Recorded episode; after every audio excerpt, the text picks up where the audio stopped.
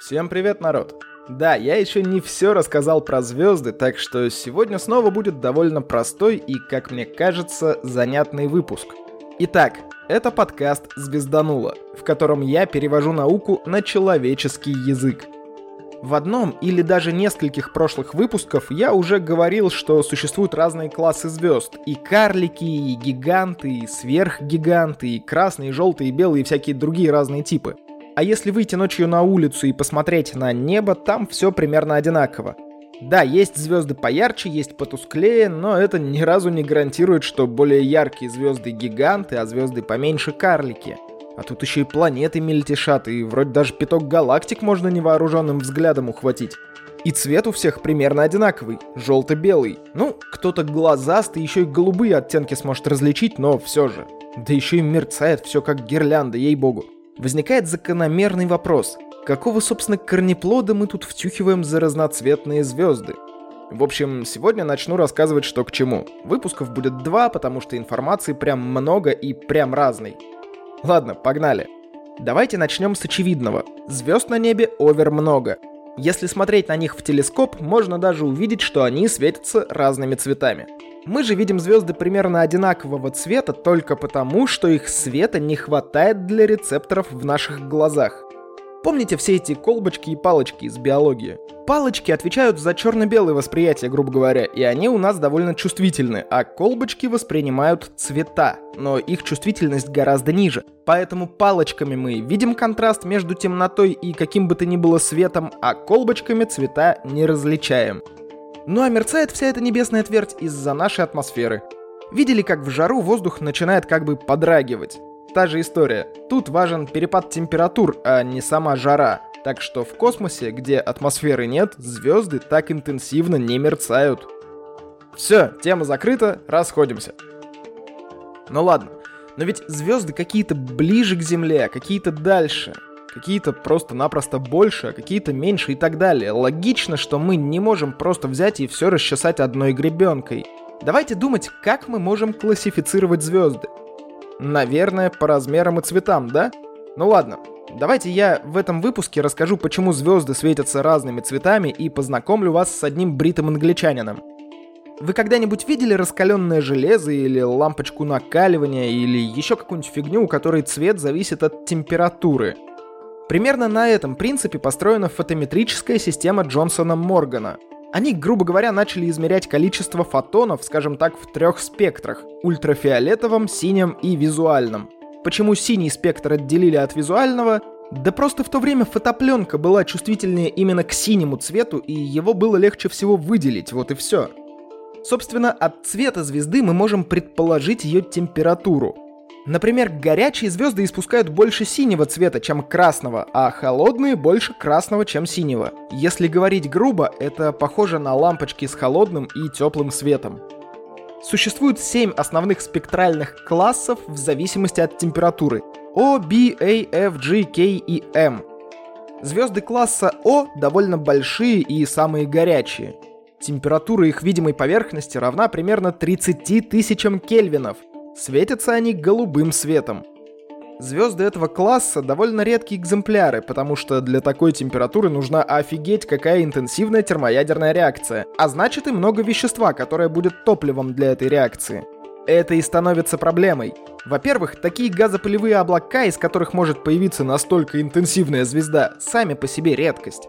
А во-вторых, из-за настолько интенсивной реакции звезда живет очень немного времени по космическим меркам до нескольких десятков миллионов лет. Искать такие звезды стоит там, где есть газопылевые резервуары, то есть в туманностях. Логично, если разобраться. Ладно, погнали дальше. Звезды класса B немного похолоднее, если можно так выразиться. Температура их фотосферы оценивается от 10 до 30 тысяч кельвинов. Это тоже голубоватые звезды, но не настолько, как их более горячие собратья. Да, я знаю, как это пошло звучит. А, мискузи, мискузи. История очень похожа на звезды класса О, но масса чуть меньше, потому и температура чуть попрохладнее. Оттого и время жизни чуть побольше, около сотни миллионов лет. Ей-богу, нелюбимый сын, которого родители, блин, не докармливали. Потому и искать такие звезды можно где-то за пределами туманностей. Успевают сбежать. Переходим к А-классу. Это звезды с температурой от 7,5 до 10 тысяч кельвинов. Светятся белым с легким голубоватым оттенком. Встречаются довольно часто. Срок жизни порядка миллиарда лет. Идем дальше. Класс F. От 6 до 7,5 тысяч кельвинов. Ну, вы уже поняли, что чем холоднее звезда, тем дольше она живет и тем чаще встречается. Ну и постепенно переходит от холодного света к теплому. Так что звезды класса F кажутся нам белыми, но приборы видят желтоватый оттенок. Живут около нескольких миллиардов лет. Звезды класса G еще холоднее и еще более долговечны. К этому классу относится и наше солнышко. Визуально оно светится практически белым светом. И снег у нас отражает белый, и луна более-менее белая. Но мы все привыкли рисовать солнышко желтым и правильно делаем. Приборы с нами соглашаются. Температура от 5 до 6 тысяч кельвинов. Время жизни примерно 10 миллиардов лет. Ну и раз уж солнышко относится к этому классу, наука с особым интересом относится к подобным звездам и говорит, что это самые классные звезды из всех других классов, потому что вероятнее всего жизнь сможет появиться именно у таких вот звезд. Ладно, если остудить и покусать солнышко, будет звезда класса K. 4-5 тысяч кельвинов, видимый свет светло-оранжевый, а по приборам не светло, а просто оранжевый. Живут еще дольше. Тут уже есть предположение, что некоторые звезды этого класса одни из самых первых звезд во Вселенной. По оценкам, такие звезды могут жить 20 и больше миллиардов лет.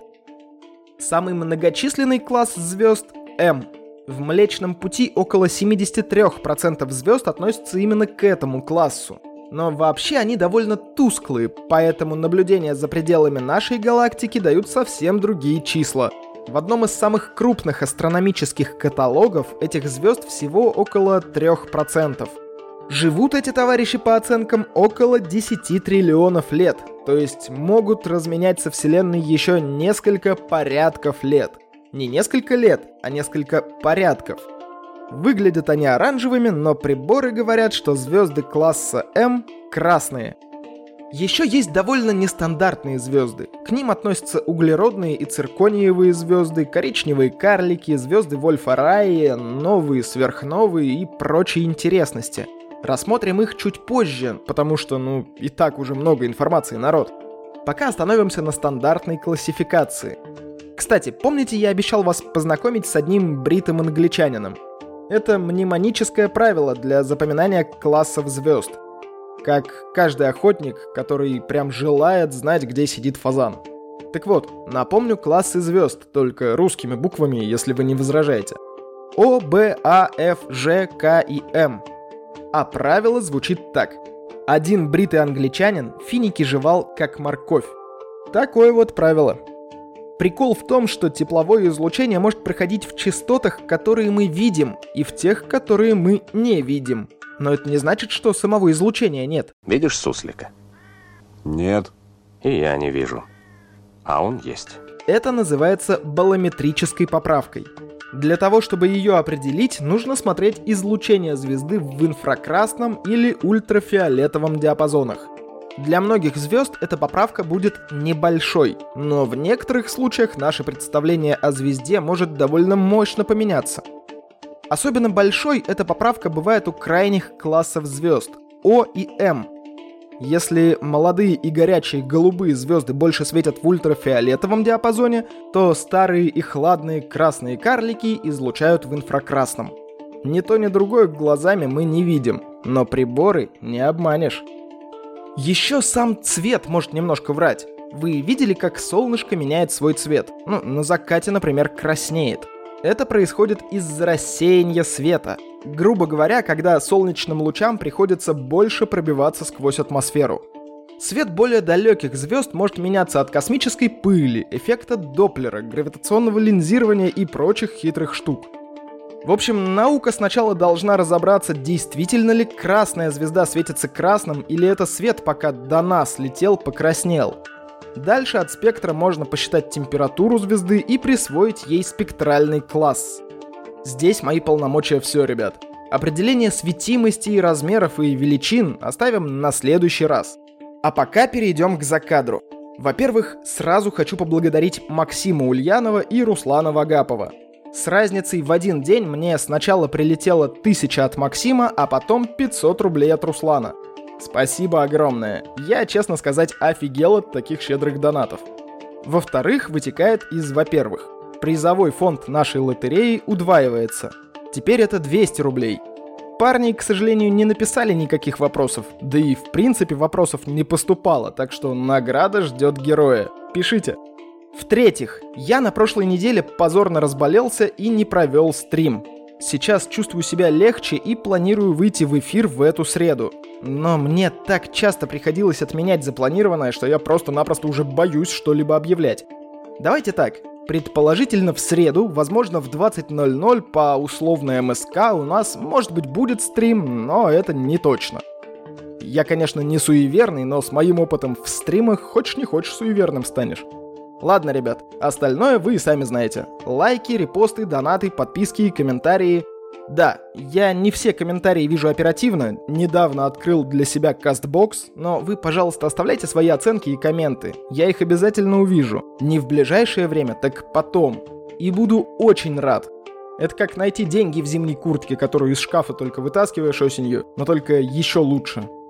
Ну и если вы не знаете, что написать, напишите ответ на вопрос. Какие выпуски лично вы хотите слушать больше? Посложнее или полегче? Этот выпуск, как по мне, был легковат. Загружен информацией, но все равно легковат, за счет того, что мы тут не рассматривали какие-то принципы. Да, к Новому году мы планируем всякие интересности, так что следите за новостями и активничайте где только можно. На этом все. С вами был Роман Юдаев. Услышимся в следующем выпуске.